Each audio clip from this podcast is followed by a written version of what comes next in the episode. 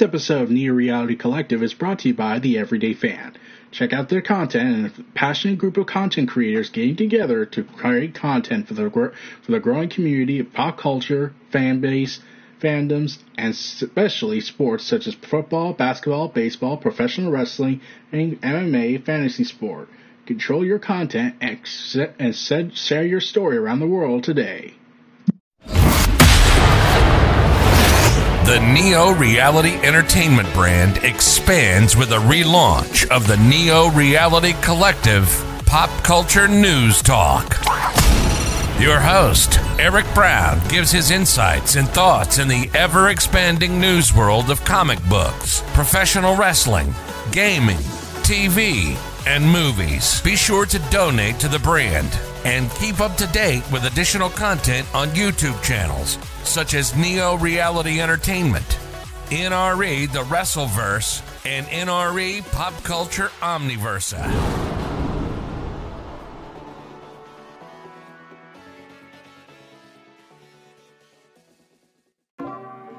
Welcome everyone to Neo Reality Collective. I am your host Eric Brown. We're back after a very long hiatus. Uh, I did some review. I brought back Immortal X Men. Uh, talked about that issue, so that was fun. Uh, yeah, it's, it's been a good minute. Uh, they're in the end of the month and all that. But we got a ton of news to cover throughout this week, throughout the last few weeks. Uh, I've been trying to get uh, touching everything with that again, but um, we're back. We're hopefully you're gonna try and not have any more issues, but I can't promise anything as always. Since life, and I plus also opened up a new podcast talking about wrestling content more exclusively since I stopped talking about it on this podcast. So let's get right into everything. Lord of the Rings MMO coming from New World developer Amazon Games. Yep, uh, even though there's a 2007 Lord of the Rings online game, and Amazon and there's a completely different and there was a previously canceled Lord, Amazon's Lord of the Rings MMO. There's another one, Third Time's the Charm, that is currently in early stages of development and as of yet has no official title. Um, how about Lord of the Rings ROP MMO? Probably not, but still. Um, yeah, uh, so they're saying in this report that Amazon Games Orange County, the team behind New World, is leading the development of a new MMO, which will be coming to PC and consoles. No release window has been given, though Amazon get, did say it would feature the stories of the Hobbit and Lord of the Rings book trilogy, saying, We're taking every care to deliver an MMO which will do justice to the expansive Middle Earth universe and delight players around the world. Bringing players a fresh take on Lord of the Rings has been long been an aspiration of our team, and we're honored and grateful that Middle Earth Enterprises is trusting us with this iconic world, the vice president of Amazon Games said. He also made it clear to IGN that this project is brand new take on our Lord of the Rings MMO and won't be using any of the materials from the one Amazon canceled in 2021, saying it's completely new. The old project wasn't very long in development. It's not that there that it was a three-year project. It was a very small team working on a certain part of the game, but it was not full-blown production.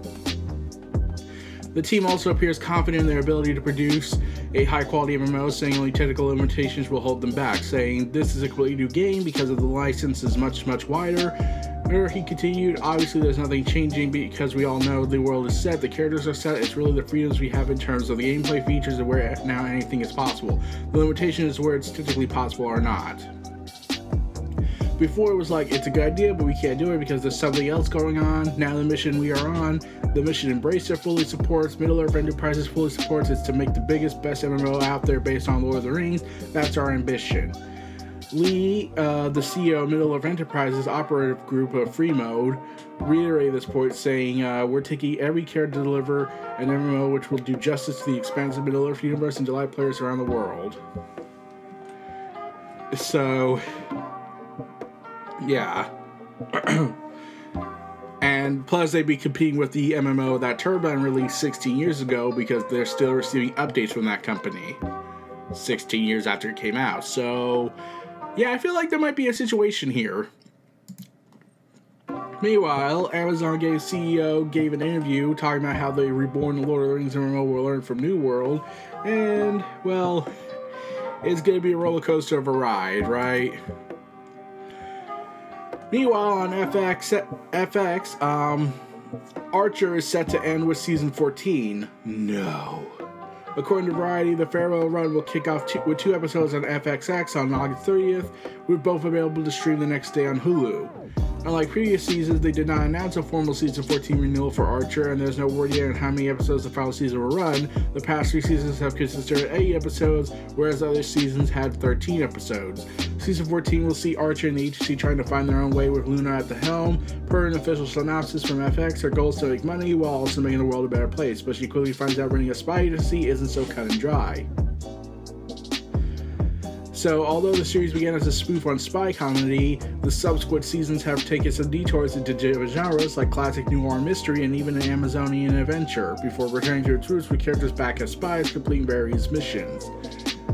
And plus, I would, and I do kind of want to see them bring back Frisky Dingo just to connect Archer with that universe. It'd be funny, since this is the same team. So the year so after the CMA went ahead and canceled stand by the decision to block the Activision Blizzard Microsoft merger, the European Commission has announced their ruling on the merger, saying that we approve of it. And well, the CMA is not happy about this, and so are a bunch of Sony fanboys who've lost their complete absolute ma- madness saying bribery or conspiracies or other stuff that makes no sense. So yeah, it's been a it's been a wild ride. I don't know what's gonna happen. We'll see as the updates come out in the subsequent months and weeks. So the Witcher spin-off studio hit with layoffs due to the game's restructuring, um, and a restart after restarting development of the upcoming multiplayer spin-off game of Witcher the developer of the Molasses Flood has been hit with layoffs. Because the project has changed, so has the composition of the team that's working on it, mainly the Molasses Flood side. A CD Projekt Red spokesperson said in a statement provided by to Kotaku. The concrete number of employees were parted ways is with is 21 team members in the U.S. and eight in Poland working on the project outside the U.S. So they were restarting this after a new framework. Before that, there were concerns the project would have been canceled, that the had been canceled outright after the company filed something to write off assets, but the company made clear the game would continue. And the president and joint CEO of the pro- of the company, Adam, um, explained that the reason of the restructuring was to ensure the studio did not carry on with projects that CDPR did not align with. So yeah, uh, Plus, you know, there's like several other games we're working on, so that's probably a big contributing factor. I could be wrong, but that's kind of up there. Also, following an ESRB rating, Stray could finally be coming to the Xbox after their timed exclusive with Sony ends. Yay! So a reveal could come during the June 11th Xbox Games Showcase, though, or at least during the wider summer Game Fest event, for which which is the studio that was behind the game uh, is listed on as an official partner. Blue 12 Studios cat-based adventure, which re- received its ESRB rating on May 16th and uh, was spotted as a surprise, surprisingly the same E10 rating you know, PlayStation PC versions. So E for everyone. Yay! Ubisoft is now looking for to Assassin's Creed for future salvation amid challenging year. Oh no, the horrible company that's trying its damnedest to hope for the best for Assassin's Creed Mirage and all those other live services projects they're working on. I can't believe it. I'm so I'm so worried about the future. No, I'm not really. So there's going to be a new iPhone update. Um, apparently, there's going to be a new major iPhone which will be capable of digitally reproducing our voices. In a press release, Apple detailed numerous new accessibility features that will assist those who lost the ability to speak, have low vision, or are blind. Apple's personal voice will allow users to create a synthesized voice that sounds like the iPhone iPad users. Apple says you can activate the voice by recording 15 minutes of audio of your device using the set of randomized text prompts as shown in the image as shown in the image that was released. Outside personal voice, per, another accessibility feature for those who lost their ability to speak is live speech, which will allow users that are either conversing in person or through a FaceTime or phone call to type what they want to say and have it spoken aloud. It will include an option to say commonly used phrases. Accessibility is part of everything we do at Apple. The Apple Senior Director of Global Accessibility Policy Initiative said in a press release These groundbreaking features were designed with feedback from the members of the disability communities every step of the way to support a diverse set of users and help people connect in new ways okay, uh, accessibility is great, helping those who can no longer speak or have lost their ability to speak or various other conditions. I admit, I'll admit that's a good thing. What's stopping them? What's stopping for other people from taking advantage of the personal voice to make shit posts and memes? Because that's what AI is so far good for, besides being a horrible screwjob affair. So, yeah, one of the big news that happened in May uh, has been the absolute pissed off. Everyone's losing their freaking minds over it. Overwatch 2 has scrapped the hero mode PvE mode, saying it was a difficult choice, and they showcased a new roadmap and showcasing their live feature, their live service features for Overwatch 2. And I'm just like, and they scrapped the hero sk- tree skill, they scrapped everything when I had heard this, I was like, okay, the only thing you had left to justify the existence of Overwatch 2 is gone now. You can't go back from this. Uh, to justify the Overwatch 2 name is now gone.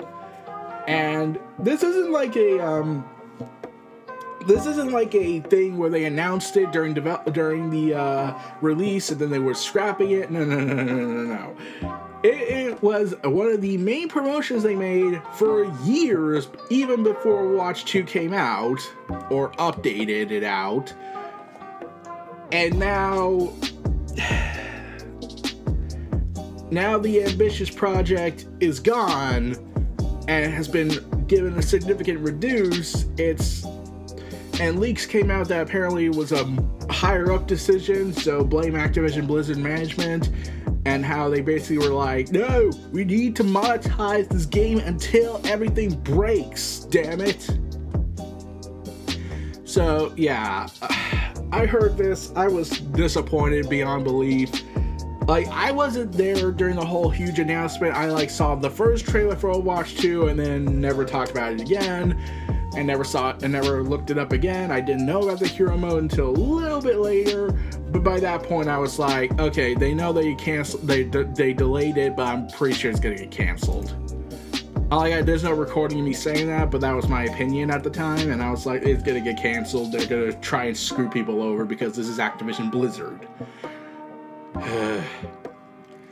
I'm like, I'm pretty sure Microsoft could go ahead and buy out the company. I'm pretty sure they should make the announcement we're bringing it back and we're renewing focus on it. That would be a way to win the public over. Uh, yeah. Also, Apple Maps and Music are going to make it easier to find concerts. Yay! A new feature that will help people find curated guides to highlight popular concert venues in 14 major cities worldwide. The inclusion is part of an expansion of Maps' already curated guides, aids for things like food and shopping. They will integrate Shazam's module, allowing users to browse upcoming shows for our favorite music artists. And the press release notes that Apple Music will also introduce a new set list space that shines a light on a selection of major tours, letting fans listen to set lists. It offers users the option to read more about the productions. So, yeah, they already stream music, so this was probably the next big step. Meanwhile, there has been a ton and tons of talk about who will be the new Superman and the cast for the Superman Legacy project for James Gunn's production as he's in the director phase. Uh, right now, their names bubbling up roles for Clark Kent, Lois Lane, and Lex Luthor. They already have a cast member involved, and they even bring in Krypto, the Super Dog, So uh, I think we already declared this a success. Um, so there's been a list of people. Um, there's a lot of people that are being considered for the, for multiple roles. Uh, according to Hollywood Reporter, David Corenswet, who recently played the ill-fated projectionist opposite Mia Goth in Pearl, is among the top candidates to play Clark Kent, aka Superman, advancing to the screen test stage that will likely take place on after Memorial Day or early June. Multiple sources tell Hollywood Reporter. Two other contenders may also be in the mix, but their identities remain unknown. Meanwhile, another soft star from the resident villain of Euphoria on HBO, Jacob, is a name that has surfaced for the role of Kent, but sources say he never submitted himself into the ring. British actors Tom Brittney, Brittany and Andrew Richardson were also names that were in the mix.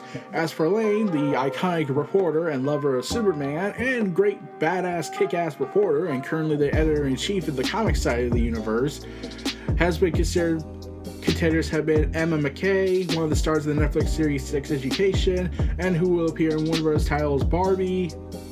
Okay, that's the thing, as you recall. Rachel Brosnahan, the win- Emmy-winning star Amazon's acclaimed marvelous Miss Miss uh, Mrs. Maisel. I-, I I almost thought it was Miss Marvel at first when I heard that, and then I was like, oh no, it's not. Uh, at Bridgerton actress uh, Phoebe Den- Dynevor and S- Samara Weaving, last seen in Scream 6. Uh, it is unclear who's advanced to the testing screening. It was said that Hansen is said to have delivered an outstanding audition, but at 32, maybe at an older range for what Gunn is ultimately hoping to achieve. A look at Metropolis heroes. We have 20 something characters. That, and I will also point out that it's also a, a, a big play by James Gunn um, they're hiring younger actors in their 20s. I know what the plan is. I can take a wild, wild guess. They're planning to lock in these younger actors to contracts for a long, long time, monetize it. Basically, they're trying to monopolize the actors in massive roles like this. So, yeah, I, I wouldn't be surprised if that was the plan and they weren't going to get someone in their 30s or 40s unless unless they had characters set for that role and have only can only be in that role. So probably the Justice Society, but if, if they show up in this universe. Sources caution that some of these not, not screen testing and merely been in the mix. One source, without providing additional detail, dismissed some of the names as a chat room list. Warner's had no comment, and one insider said the filmmakers and studios are nowhere near a decision. One role that seems to have been the only person earmarked is the classic villain Lex Luthor, Nicholas Hoult, currently starring the vampire thriller Redfield. Renfield has been chipped to play the bald-headed evil genius. Hoult's name has been swirling around Legacy for several weeks now, with some theorizing he was up for Superman. The actor had previously close call with DC movie realm when he was the runner to play the Batman for Matt Reeves' role from Matt Reeves' The Batman, with the role going to Robert Pattinson because uh, Twilight something. The studio has loved and since Fury Road, what said one source, referring to Warner Bros. 2015 action classic from George Miller. And while the role is being chased by many top towns up and comers, include a trio of classic heroes, sources say the movie will be popular by many faces that as it will seek to introduce DC heroes that are already established in the movie setting and Superman Legacy would be the first film under the Gunn Safran regime of DC, making the casting a particular note. The superhero holds a place in a particular importance for Gunn, saying, I completely relate to Superman because he's everything I am. Gunn told THR in an April cover story saying he's somebody who is an outsider who feels like an alien, but is the ultimate insider he, because he's effing Superman, and that's kind of like what I feel like. So yeah, they also confirmed that Krypto the Super Dog's coming in, so that's gonna be freaking awesome. I have hopes that James Gunn can make this. I'm hoping he doesn't go all the way Guardians of the Galaxy humor with this. I hope he does a big like I'm not saying he could have humor in the film, that that's a given, but like I'm hoping there's a lot of hard and like some dark turns that you don't expect for this, but ultimately keeping the hope and optimism that is Superman and also the benefit of humanity. Meanwhile, uh, Loki season 2 has been announced for October 6th, uh, hooray, and will be released weekly. However, Disney is going to follow a Netflix strategy of releasing all of them for Echo season 1. Uh huh. I was surprised by that. So all of Echo season one is going to be in this, and I'm pretty sure certain uh, that Daredevil and uh, the Kingpin will become a part of this, as they have been spot reportedly returning for their Echo show, and plus. Uh, Kingpin was shot and he'll be blind for a while, probably, like in the comics were. So, get ready for all that. Now, let's talk about something stupidly serious and also infuriating when you think about it for more than six seconds. So, on May 17th, a massive spoiler came out regarding the uh, upcoming seminal issue of Spider Man by Zeb Wells and John Romita Jr., and by seminal run, I mean depressing as all hell, and what the hell is wrong with all of everybody. So we're heading to the 50th and the sixth, the uh, decades long uh, death of uh, Gwen Stacy from all those from the 60s, and yeah. Marvel Comics is spoiling. Marvel Comics has had their ending reveal be leaked. Yep. So the the major death reveal has been leaked. So, who's the character that's dying? Well, Marvel decided to bait and switch everyone by teasing it was going to be Mary Jane Watson, only to reveal it's not Mary Jane Watson. It's supporting character Kamala Khan Miss Marvel. We live in a society Oh man. So, considering um, Kamala Khan is going to be making her big movie debut in the Marvels this November, and Zeb Wells is actually one of the writers of that film. Uh, yeah, this and Marvel decided to basically publicly confirm it because, of course, they did. And sure enough, uh, everyone's pissed off, fallen friend, and all that's happening. And I'm just that guy that's sitting in the background that's like, oh, for fuck's sake, I know what they're gonna do. So here's the thing this death's not gonna stick. It's still BS, but I know where they're going for they're not killing Miss Marvel off forever. They're killing off G. Willow Wilson's Miss Marvel, the one who had the embiggen powers and was an inhuman. No, no, no, no, no. They're going to retcon it. They're going to bring her back, alright, as the mutant version that's in the MCU and get rid of her unique stretching powers and embiggen and all that in favor of her MCU synergy plan. Because of course they are. I'm like, it's still BS. But the fact that they're trying their damned best to explain to everybody why every single element of this run of Zeb Wells' Spider-Man has been a complete and utter disaster. So, yeah. Everyone's pissed. I'm mad. Uh, I've talked with people about it. And then, uh, as I was thinking about it, looking back on the run of Miss Marvel, back when G. Willow Wilson was, Wilson was writing everything, and I looked it up. Turns out I I forgot this because the comics completely forgot about this. G. Willow Wilson established that Miss Marvel can heal after you know being injured. So this is the thing she could get hurt when she she could be hurt fatally wounded in her transformation forms when she goes into a different form. She gets killed off posing as mary jane watson getting stabbed in the stomach by a god. Yeah i don't know why. Uh, so that happened but she reverts back to her regular form and still dies but in the comics previously they've established that she can get hurt, fatally wounded, and yes, she has quote died on several occasions, mostly in Champions Run when Miles Morales made a deal with the devil Mephisto in a more a more tolerable sense. And there was no conditions added to it, but someone did ultimately die, but it wasn't the Miss Marvel character. But like, let me get back to this. Miss Marvel dying makes no sense when you think about it because they established in the early run that if Miss Marvel got seriously wounded in her transform phase, she can revert back, she can get healed back up when she reverts back to her regular self. What's how do they explain it here? So far, we've seemingly gotten the it's magic. We don't have to explain it. See, magically supernatural forces are causing this. And I'm that guy that's sitting in the background it's like, oh god, you're gonna make me as mad as Eren Yeager is on a daily basis.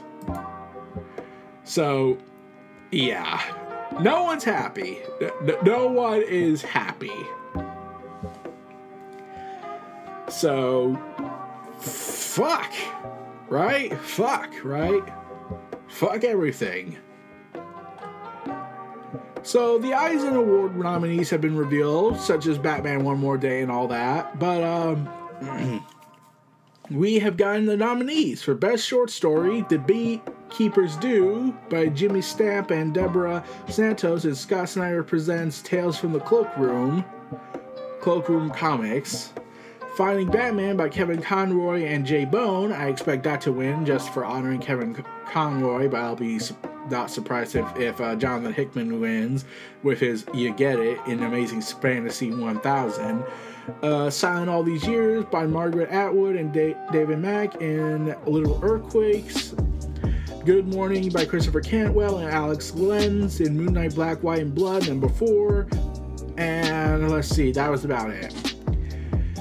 Best single issue slash one shot Batman One More Day, One Bad Day, The Riddler by Tom King and Mitch Gerads, Mary Jane Black Cat Beyond by Jed MacKay, C.F. Villa, Moon Knight Black, White, and Blood issue 3 by edited by Tom Brevoort, Star Trek number 4000, issue 4000, edited by Heather Antos of IDW, A Vicious Circle Book 1 by Mattson Tomlin and Lee Benjamin.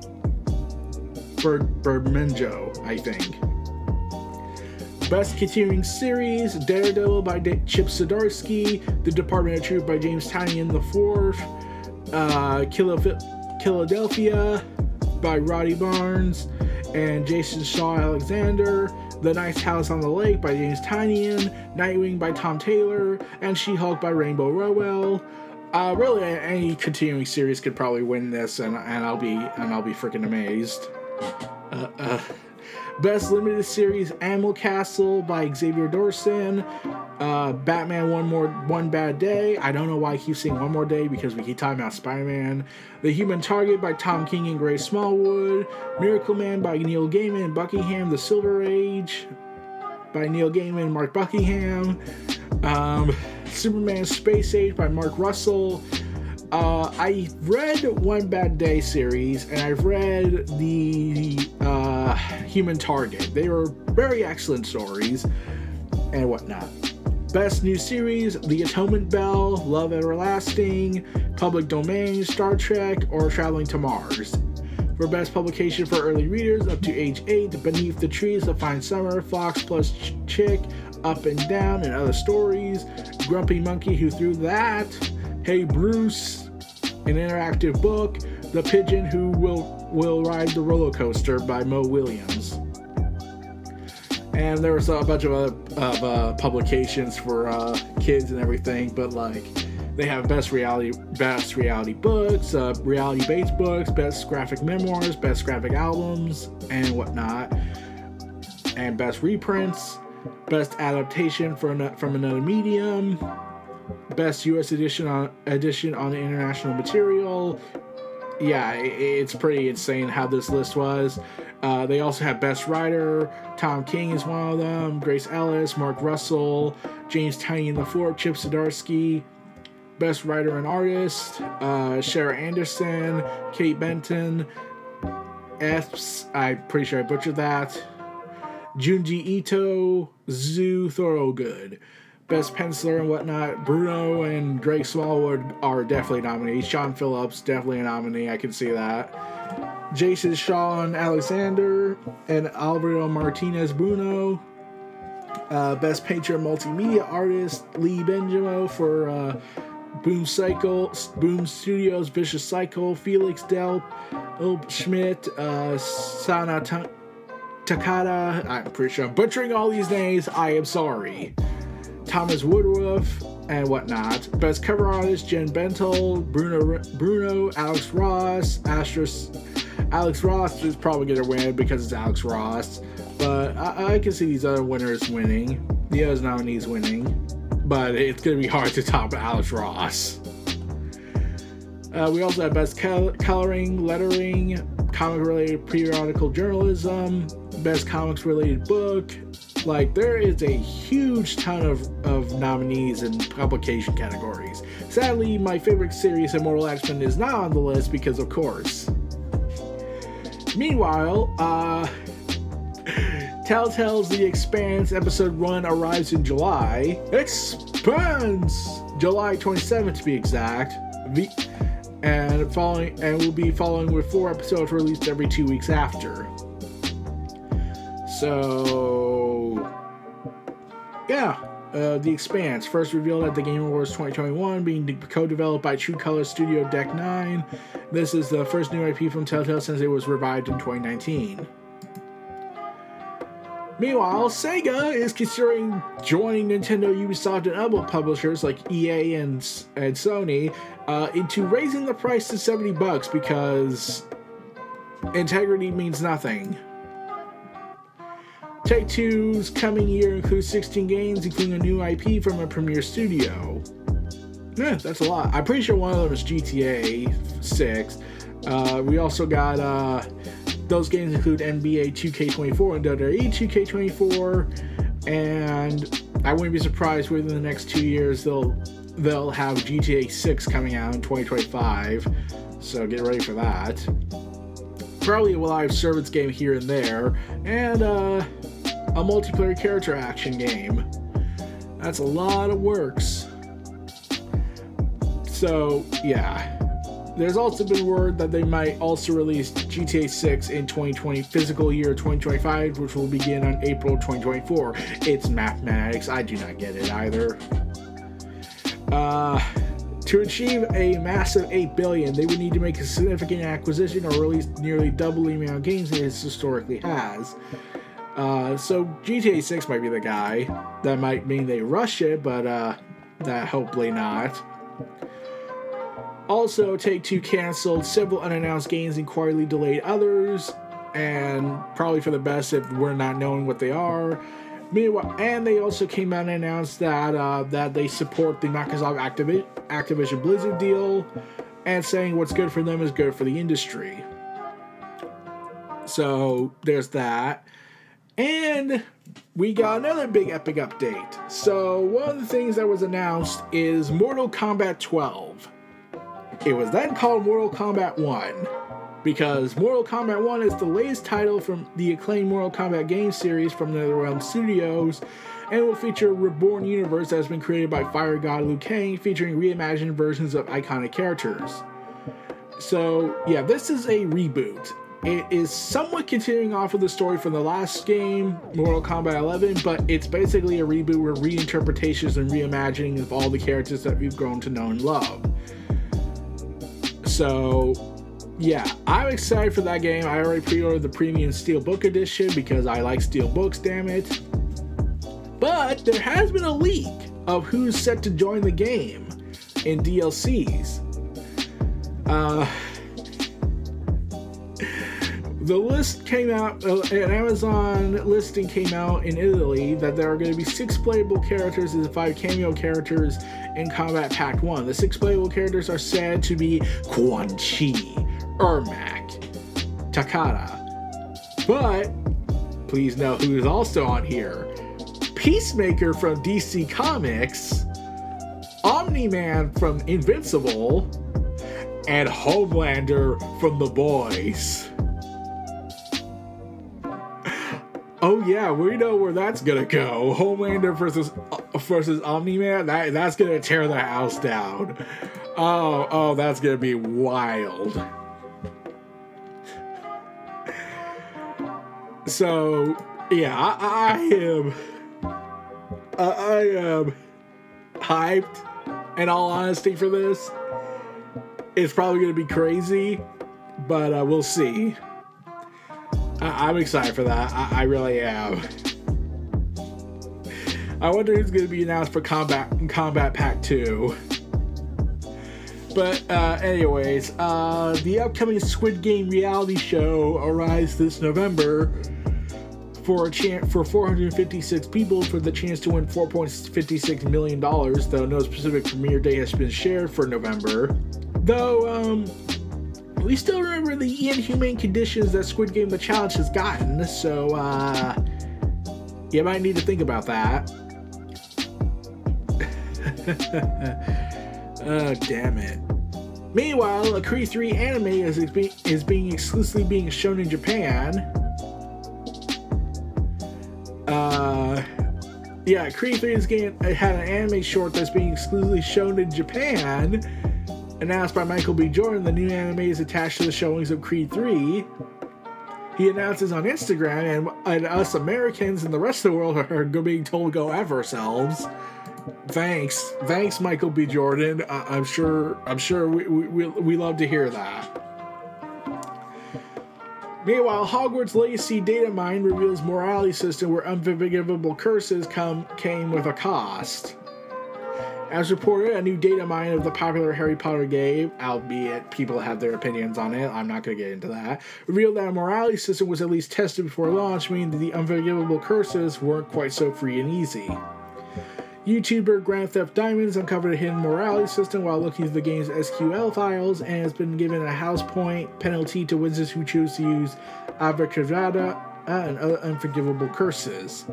As you might expect, the killing curse would have racked up the worst penalties, removing 100 house points from players. Casting Imperius would cost the players 50 points, while in game actions such as extortion or bullying would have cost 50 to 25 points uh, respectively. Only a few actions awarded an increase, like studying class, adding 10, or participating in a club, which added 5. Uh, it's not just a house points deduction either. Other consequences for misdeeds include references to crime scene investigations, which and Call AF, which Grand Theft Diamonds supposes stands for Call Authority figure. Ultimately, however, the morality system was scrapped. Now, that would have been interesting, but at the same time, we could also go ahead and do a morality system on J.K. Rowling and how she's a horrible person, but uh, I'm pretty sure that would take way too much longer for the developers to make since they really don't like her. So yeah, they had to re. So yeah, that had happened, and despite being being updated by Turbine for uh, Lord of the Rings Online, they're still going to be making it. They're still going to be working on it. It's not being canceled. Uh, Standing Stone developer came out in a forum post. Um, so that's good at least. They're not scrapping the whole thing. But uh, meanwhile, Futurama Revival comes to Hulu this July. Yes! The first 10 episodes featured in, in the upcoming season, which is said to have a storyline that will appeal to both new and, new and old viewers following decade long mysteries. According to the synopsis, there will be developments in the epic love story of Fry and Leela, the mysterious contents of Nibbler's litter box, the secret history of evil robot Santa, Santa, and the whereabouts of Kif and Amy's tadpoles. There's also a pandemic in town, and the crew explores the future of vaccines, Bitcoin, and cancel culture amid streaming television. So I'm expecting you timely, hilarious content. Meanwhile, Deadpool 3 is bringing back Negasonic Teenage Warhead and Yukiko, and there's also rumors that three of the original cast members of the original X Men trilogy of Storm, Cyclops, and not Wolverine, he's already confirmed back. Uh, Storm, Cyclops, and Jean Grey are also set to come back to join the to join the Deadpool 3, basically becoming this more of an X Men film than Deadpool 3 and being a massive farewell to all these older actors who play the iconic characters that we've grown to love in comics. I'm looking forward to that. I'm hoping that's the case, and I, I hope that they go out in, in style. Also, the CW is now starting to get a programming makeover, saying that the super serious shows have had their time and it's now time to move forward with, and moving on from the Arrowverse, despite the uh, currently architect of the Arrowverse currently saying that they're not going anywhere, they're not done yet. But CW, they're probably done with it, and therefore the Arrowverse is probably moving somewhere else. Probably, I, I don't know. Also, uh, Secret Invasion, ha- the upcoming Marvel TV show on Disney Plus, has announced that, uh, yeah, uh, they described it as a paranoid thriller feel of the Captain America Winter Soldier a step further, according to producer Jonathan Schwartz. The Winter Soldier certainly gave us a lot of comments that we could tell a story in the space that felt more like a paranoid thriller. thriller. Secret Invasion takes it a step further, and you really get to dig into Nick Fury. It becomes a much more character focused in a way that I really love. This is what I got from the trailers, especially since you now have Skrulls that can turn into anybody and anything and do their powers. And considering Winter Soldier is considered one of the best MCU movies in the in the Infinity Saga, that's a good thing.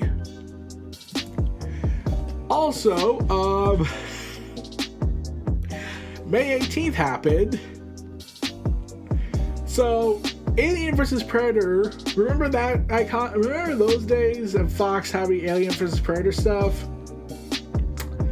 So it turns out, uh, according to Perfect Organism podcast, Joshua Izzo, the former licensing director of 20th Century Fox prior to the acquisition of the company and founder of Alien Day in 2016, revealed um, that Disney has locked has put a lock and key in their iconic Disney Vault. That uh, there's a completed, please no, completed Alien vs. Predator anime series that's 10 episodes long. And yeah, they have it under lock and key, and I'm just that guy that's sitting in the background is like, oh my god, you were doing David Zaslav before David Zaslav took over Warner Bros. Discovery. God damn. So, eh, yeah, the reported director of this was apparently the person who also was the writer director who, according to Izzo, worked on Halo Legends and Harlock Space Pirate and pitched an entirely different story for the series. According to Alien vs. Predator Galaxy, the director is rumored to be Shinji Amakari. I'm pretty sure I butchered that completely, sorry. Aside from Halo Legends and Harlock, um, he held Starship Troopers, Appleseed, Appleseed Ex Machina, and Blade Runner Black Lotus. Uh, so I'm like, together with Baker and Cauldron on the Western Animation Consultants, um, they had worked on a 10 episode series of this, which is set sometime after the events of Alien vs. Predator and Alien 4. The episodes would be split into three DVDs for the West and aired individually on Japanese television. And I'm that guy that's sitting here and it's like, oh my god, okay, can can we can we pressure Disney to get the, give this to us? It's like Disney was realizing they were becoming the good guys, so they need someone to reveal that we're still Disney because of the whole Ron DeSantis nonsense and that's a completely different topic. If I ever start a political channel, it will mostly political podcast. It will mostly be me bashing Ron DeSantis probably and all the GOP corruption and general corruption. But uh let's finish this off. Oh god. Well, this has been one I've been wanting to talk about. So Dawn of the DCU for uh, DC Comics has been this big initiative, and they've been introducing concepts and characters and restarting old, old ongoing limited series that we haven't seen in a long, long while. Who've never been starred in it for a long while since the olden days. Still waiting for for hopefully a Donna Troy miniseries at the least. I'm probably never gonna get that, but let, a man can dream, damn it. But uh, DC Comics announced a while back that Tom King and Daniel, Daniel Sampere, are working together on a new ongoing volume for Wonder Woman instead of continuing off of after 800 uh, and be 801. They're instead just going back to number one and introducing the legacy number because complications need to happen. Uh, they have announced that Wonder Woman issue 800, the big finale of the run that was currently going on since Infinite Frontier, will feature Diana's daughter Trinity. Trinity is a creation from Tom King and artist Daniel Sampere and serves as their lead in work for the relaunched Wonder Woman series. And I saw the image of it. The character looks great. Uh, the design's pretty damn good. The, she also has three lassos: a black lasso, a silver lasso, and a gold and her and Wonder Woman's iconic golden lasso. So. so this is the thing. Um I'm wondering how she's going to be added, introduced to the DCU, or if she will ever show up after Tom King, Tom King and uh, Daniel Sampere's run, but um, time travel shenanigans do exist and the multiverse is infinite again after the previous multiverse is infinite, but it's not somehow, and now it's back. Yeah, I don't get it either.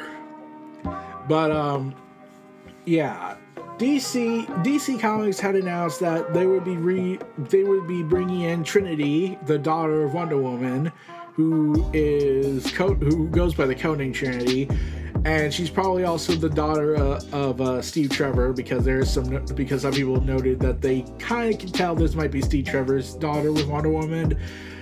Here was my response when I heard this. Did everyone just forget Fury was the daughter of Wonder Woman and Steve Trevor back in the previous multiverse that was destroyed in Crisis on Infinite Earths? That she was integrated into the main DC universe like with Power Girl because you couldn't tell if she was the daughter of Wonder Woman or related to Superman for Power Girl's case. So yeah, th- th- yeah, that's all complicated. And then she disappeared right before Infinite Crisis went into ballistics mode, with escaping into a to a dream to the dream realm with uh, her husband and, if I recall correctly, Daniel from the Sandman series, who replaced uh, Morpheus and never was seen again. uh, yeah, so Tom King and Dan St. talked about the idea um, about the origin of Wonder Woman, of the new daughter of Wonder Woman.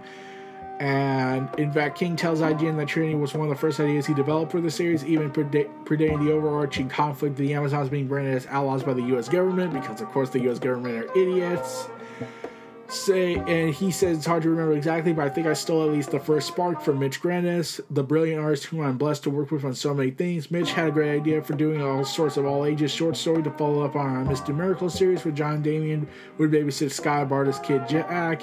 This got me thinking about the son of Batman and the son of Superman as older brothers babysitters and how they really and how really the person they should be looking after is their little sister, the daughter of Wonder Woman. I have three kids, two of whom are close in age, and the one who's five years younger than those two. So I'm very familiar with this dynamic and its potential for comedy and drama. Super sons and a daughter. It's kind of a thing I like to I want to read with them at any age. So after I had I had that idea in my head, I couldn't get it out. So he also mentions when Grant Morrison and Andy Kubert introduced Damian and went off like a banana bomb in the DC universe. It was about Batman having a son, yes, but it was more about the attitude Damian brought and how that played off of the Batman and the Robins, how he immediately differentiated Damian as a character that was fun to read and write. So part of this was saying it's not enough to have a generic daughter of Wonder Woman. She has to be a character. She has to have weaknesses and strengths and a personality that can play off her brothers and her mother. Dan Jurgens introduced John as a quieter and his quieter and his growth in the importance and popularity of has been more organic, but perhaps it's just as impactful as Damian. And then Brian Michael Bendis came in and happened. Goddamn, people are still pissed. His strength seems to be his ability to talk to a new generation of readers to show them the both relevancy of Superman's ideals and the need to evolve those tenets. King continues saying this model for the impact we wanted for Trinity, someone who could reflect on the greatness of Wonder Woman and still show the next possible step of the ideals embodied but in the very impactful and very unique hero.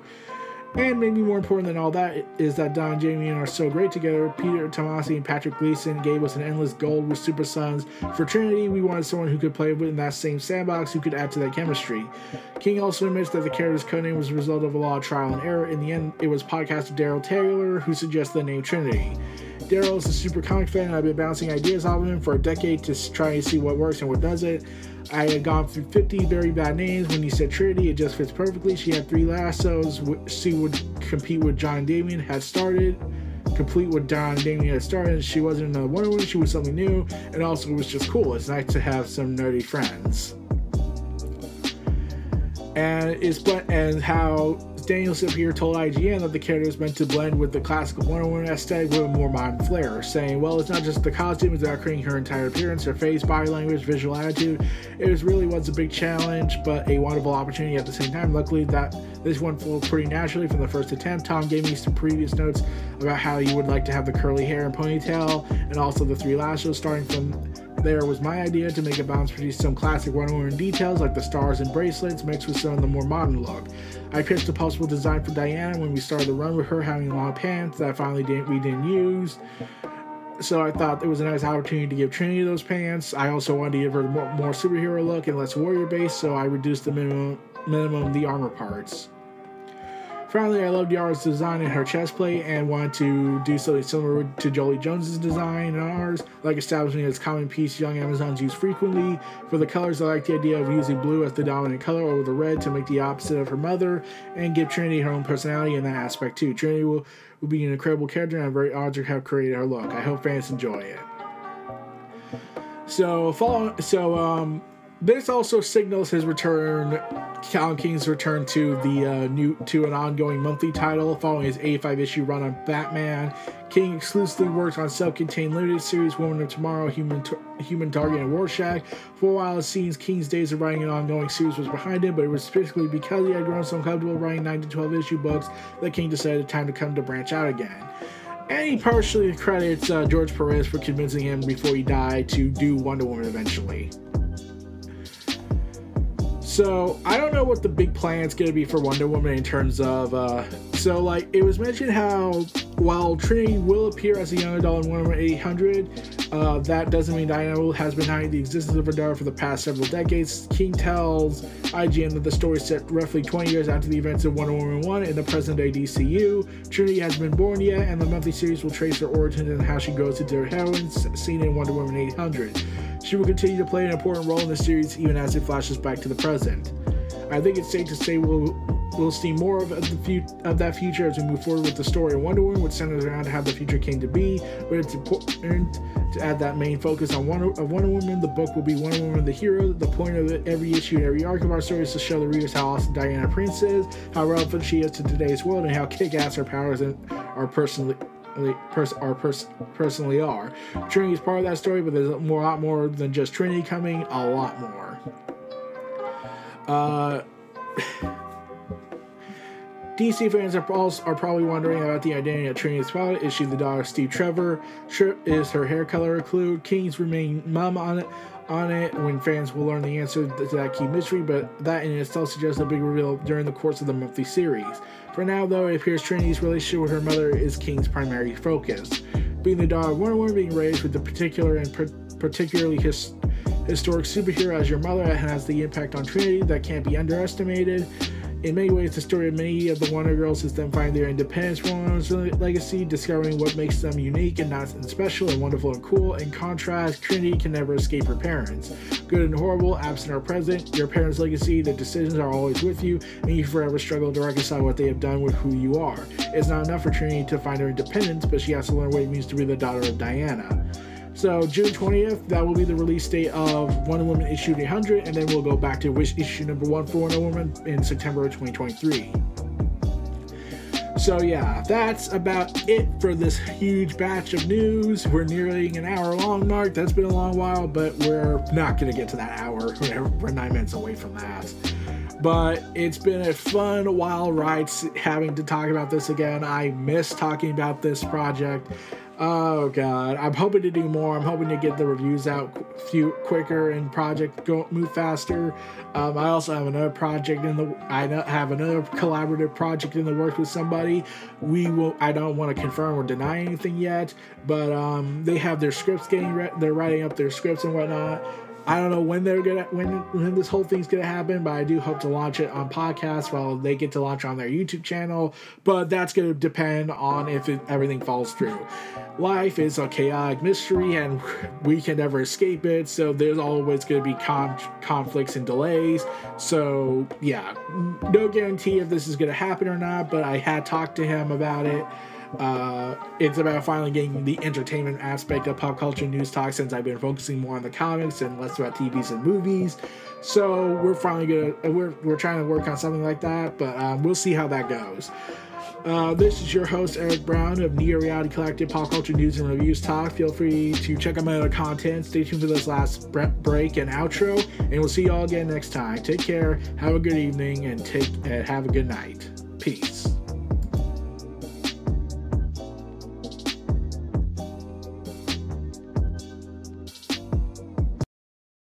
Sure to donate to the brand and keep up to date with additional content on YouTube channels such as Neo Reality Entertainment, NRE The Wrestleverse, and NRE Pop Culture Omniversa.